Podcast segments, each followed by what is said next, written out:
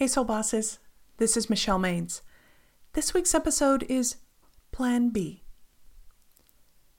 In the classic political movie The Best Man, a politician glances at a presidential candidate and sighs, He fires off a cannon to kill a bug, and that's just plain dumb.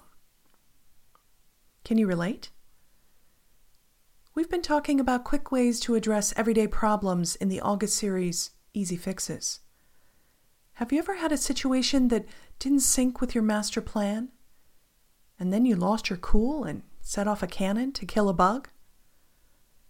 Suzy Toronto, author of The Sacred Sisterhood of Wonderful, Wacky Women, described the tension of learning how to handle Plan B. Life is all about how you handle Plan B. Plan A is always my first choice.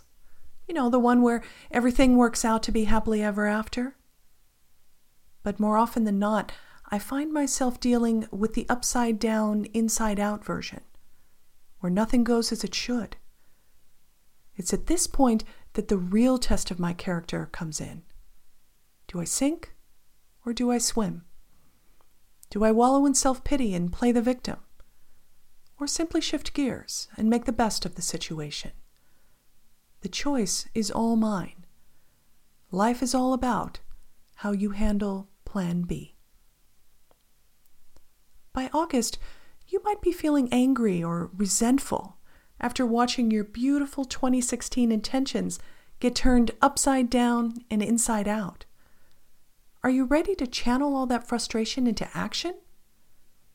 Hit the brakes before action turns into acting out. Plan B is your ally. In fact, let's change it to Plan BE.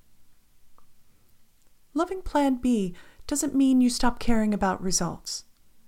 And you certainly don't put your feet up, idly waiting for a miracle. The easy fix is to show some patience.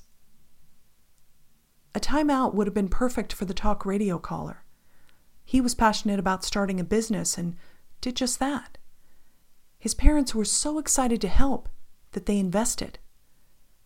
Everything sounded great until he asked the show host for techniques about how to have a hard conversation.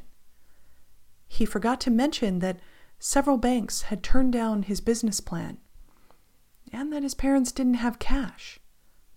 What they did have was a mortgage free home. After convincing them about the rush to launch, his parents borrowed equity. Unfortunately, their only hope to repay the debt was blowout profits in year one. You see, they were retired. Now he had to tell them that in addition to the business going belly up, they were probably going to lose their home. So, how do you know when it's time to take the hint and calibrate? If you're nervous like the caller, or if you're taking action to compete with or get back at someone else, you have an invitation to Plan B. This week, don't get anxious and shoot off a cannon to kill a bug.